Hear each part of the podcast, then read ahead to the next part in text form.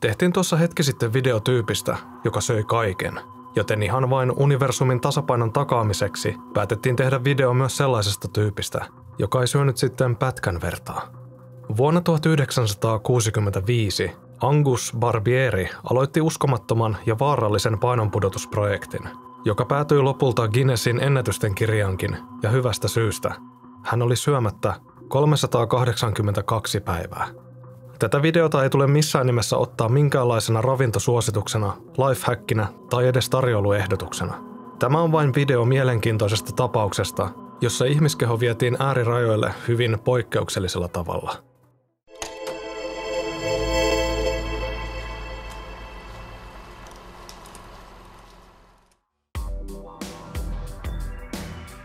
Kuinka kauan ihminen selviää ilman ruokaa? Nykysuositusten vallitessa, joka sisältää kolme ateriaa päivässä tai jopa enemmän plus välipalat, voi ihminen herkästi aliarvioida kykynsä säilyä hengissä pidempiä aikoja ilman ravintoa. Yksi välistä jäänyt ateria kirvoittaa hikikarppaloita otsalle ja on jo ihan kelpo syy oman testamentin laatimiseen. Mutta mistä nämä suositukset ovat oikeastaan peräisin? Luola-ihmiset eivät niitä taatusti noudattaneet. He söivät todennäköisesti silloin, kun oli mahdollista. Ja esimerkiksi roomalaiset tapasivat syödä vain yhden aterian päivässä, ja tästä rytmistä poikkeavia osoiteltiin tuomitsevasti sormella. He olivat suorastaan intohimoisia ruoansulatuksesta ja vakaasti sitä mieltä, että useammin syöminen sumentaa mielen kirkkautta, eikä ole hyväksi kehon toiminnoille. Toisaalta tuona aikana pidettiin myös täysin hyväksyttävänä, että isä voi myydä poikansa määräaikaiseksi orjaksi, joten elämänkatsomus oli monella tapaa hieman erilainen.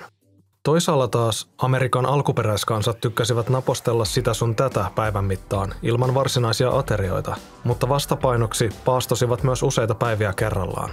Ja aamiaiseksi kutsuttu aikainen ateria tuli jokaisen yhteiskuntaluokan pöytään vasta teollisen vallankumouksen aikana, jotta tehdastyöntekijät saisivat energiaa ennen töihin lähtöä.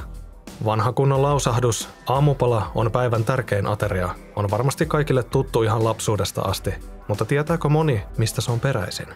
Iskulause juontaa juurensa vanhasta mainoskampanjasta, jonka General Foods-yhtiö latasi liikkeelle vuonna 1944 tavoitteena myydä enemmän muroja kotitalouksiin. Ruokakaupat jakoivat asiakkaille pieniä tietoiskulehtisiä aamupalan tärkeydestä, ja radiokanavilla vilisi mainoksia, joissa ravitsemusasiantuntijat julistivat aamupalan päivän tärkeimmäksi ateriaksi.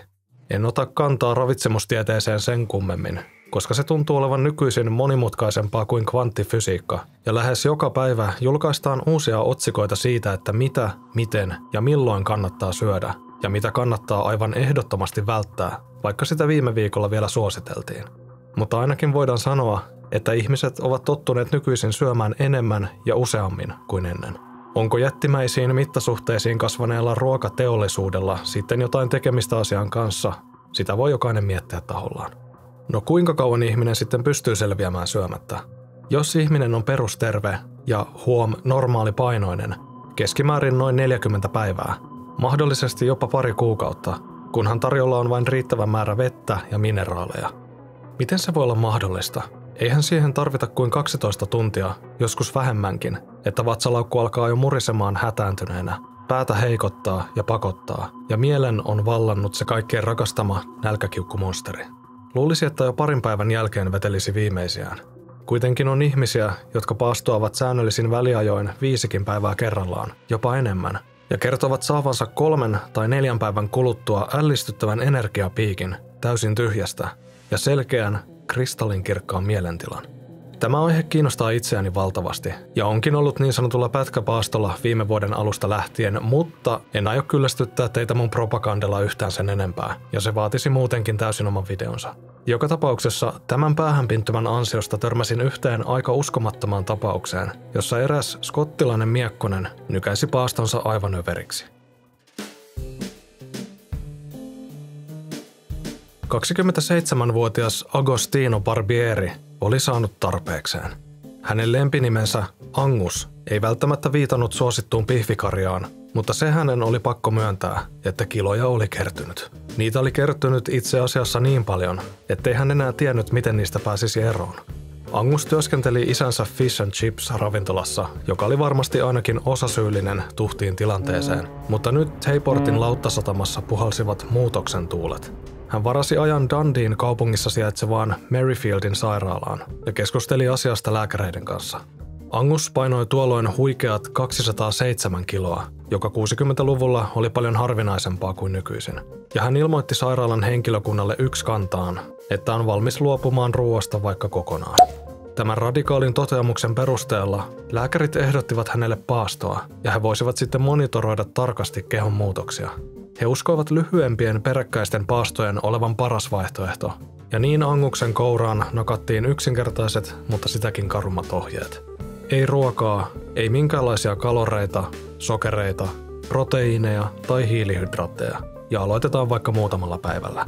Paaston aikana saa juoda vettä, kahvia, teetä. Ei limua, mehua tai mitään muutakaan sokeripitoista juomaa, joka nostaa veren insuliinitason ylös ja katkaisee paaston. Kun insuliinitaso pidetään pitkäkestoisesti alhaalla, keho siirtyy käyttämään varastoitua rasvaa energianlähteenä. Sen lisäksi miehelle määrättiin kaliumia, natriumia ja erilaisia vitamiineja, joilla keho saadaan pysymään paaston aikana toimintakunnossa. Useimmat olisivat näiden parin päivän jälkeen valmiita heittämään hanskat tiskiin, mutta jostain syystä paastoaminen oli Angukselle poikkeuksellisen helppoa, tai sitten kyse oli vain jostain skottilaisesta sisusta, sillä Angus halusi lääkäreiden varoituksista huolimatta jatkaa paastoa, joka oli nyt kestänyt jo päiviä. Hänellä oli mielessään noin 80 kilon ihannepaino, joka tarkoittaisi siis suurin piirtein 125 kilon painonpudotusta, eikä hän malttanut odottaa sen tapahtumista. Hän vakuutteli lääkäreille, että hänen kehonsa mukautui syömättömyyteen mainiosti, ja niin hän palasi kotiinsa, päivät vaihtuivat viikoiksi, ja Angus oli yhä syömättä, ilman kalorin kaloria, ja kulautti kurkustaan alas vain vettä ja siihen sekoitettuja vitamiineja ja elektrolyyttejä, sekä kahvia ja teetä. Angusin keho oli siirtynyt käyttämään energiaksi kehon omia rasvavarastoja. Itse asiassa se oli tapahtunut jo kauan sitten, sillä tämä prosessi alkaa yleensä noin 12-14 tunnin paastoamisen jälkeen. Ja jostain syystä Angusin keho omaksui tehtävän helposti. Jo pelkästään viiden päivän paasto on useimmille erittäin kovan työn takana, johon liittyy runsaasti niin fyysisiä kuin henkisiäkin haasteita. Mutta niin uskomattomalta kuin se kuulostaakin, Angusin paasto oli venynyt päivistä viikoiksi kunnes lopulta puhuttiin jo kuukausista. Kuukausia ilman kiinteää tai kaloripitoista ravintoa.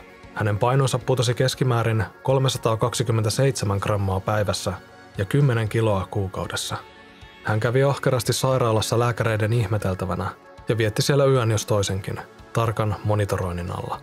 Häneltä otettiin verikokeita, jotka paljastavat paljon kehon toiminnoista, ja vaikka lääkäreiden oli vaikea sitä uskoa, kaikki toimi niin kuin pitikin.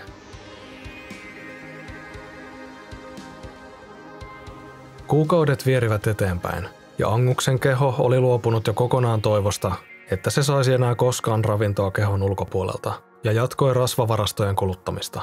Angus jatkoi syömättä reilusti yli niiden rajapyykkien, joita pidettiin ylipäänsä mahdollisena. Tiedän, että joillekin on tullut siellä jo mieleen, että kävikö mies enää vessassa ollenkaan, niin sanotulla isommalla istunnolla siis. No tietojen mukaan hän kävi siellä noin 40-50 päivän välein, mutta en tiedä istuiko Angus siellä vain menneitä muistelemassa. Paaston aloittamisesta oli kulunut nyt 382 päivää. Angus käveli vaalle, joka näytti 82 kiloa, 125 kiloa vähemmän kuin paaston alussa. No eiköhän tämä riitä. Tuumasi Angus ja lopetti paaston siihen. Se oli niin yksinkertaista. Hän oli päässyt ihannepainonsa tavalla, jota moni ei uskoisi mahdolliseksi, ja nyt hän voisi taas syödä. Oikeastaan on väärin sanoa, että hän oli ollut täysin ilman kaloreita, sillä viimeisellä paastoviikolla hän kulautti pieniä määriä maitoa tai sokeria kahviinsa. Viimeisten kuukausien ajan hänen verensokerinsa oli ollut myös jatkuvasti todella alhainen, mutta siitä ei ollut aiheutunut minkäänlaisia haittavaikutuksia. Yli vuoden kestäneen paaston aikana Angus kertoi unohtaneensa ruuan maun kokonaan, eikä sitä ole vaikea uskoa. Katsoin aikoinaan YouTubesta Yes Theorin viiden päivän paastohaastetta, ja kun koehenkilölle annettiin paaston päätteeksi vesimelonia ja muuta kevyttä syötävää, makuelämys oli kuulemma sanoin kuvaamaton. Vähän kuin sitä maistaisi ensimmäisen kerran elämässään. Ja tämä pelkästään viiden päivän jälkeen. Suositellaankin, että pidempikestoinen paasto katkaistaan jollain hyvin kevyellä ja helposti sulavalla ravinnolla, koska vatsalaukku ja suolisto eivät ole joutuneet pilkkomaan ja käsittelemään ruokaa pitkään aikaan. No mitä Angus sitten nautti ensimmäiseksi ateriakseen? Paahtoleivän reilulla voikerroksella ja kovaksi keitetyn kananmunan. Se kuulemma maistui mainiolle ja täytti vatsaa mukavasti. Voin vain kuvitella. Hän jatkoi elämänsä tavalliseen tapaan, sai vaimonsa kanssa kaksi lasta, eikä paino karannut enää entiseen. Tällaista temppua ei pitäisi kenenkään ryhtyä kokeilemaan. Ei sillä, että kovin moni sitä edes haluaisi kokeilla. Angusin tapaus oli erittäin poikkeuksellinen ja löytyy monia vastaavanlaisia kokeiluja, joiden lopputuloksena oli sydämen pysähdys tai jopa kuolema. Angus Barbierin 382 päivän paasto päätyi vuoden 1971 Guinnessin ennätysten kirjaan. Mutta Guinness lopetti myöhemmin kyseisen ennätyksen kirjaamisen, koska eivät halunneet ihmisten yrittävän rikkoa kyseistä ennätystä henkensä kaupalla. Nälkä on omituinen asia. Se ei kasva lineaarisesti ja tunti tunnilta aina vain suuremmaksi, kunnes lopulta, jos mitään ei ole syönyt, lähtee joko taju tai sitten henki. Vaan toisin kuin saattaisi kuvitella, se etenee aaltomaisesti ylös ja alas. Eli jos kärvistelee kovimman nälän huipun yli pelkällä veden voimalla, huomaa hetken kuluttua, että nälkä on täysin kadonnut, kunnes taas jonkin ajan kuluttua se alkaa nostamaan toiveikkaana päätään.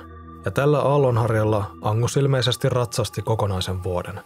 Tähän loppuun haluan kuitenkin muistuttaa, että tasapainoinen ruokavalio on ihmiselle elintärkeää, ja syöminen on parasta, mitä housut jalassa voi tehdä, joten muistakaa nauttia elämästä. Kiitos katsomisesta ja kuuntelemisesta. Kiitos jäsenille. Ihmetellään taas ensi videossa.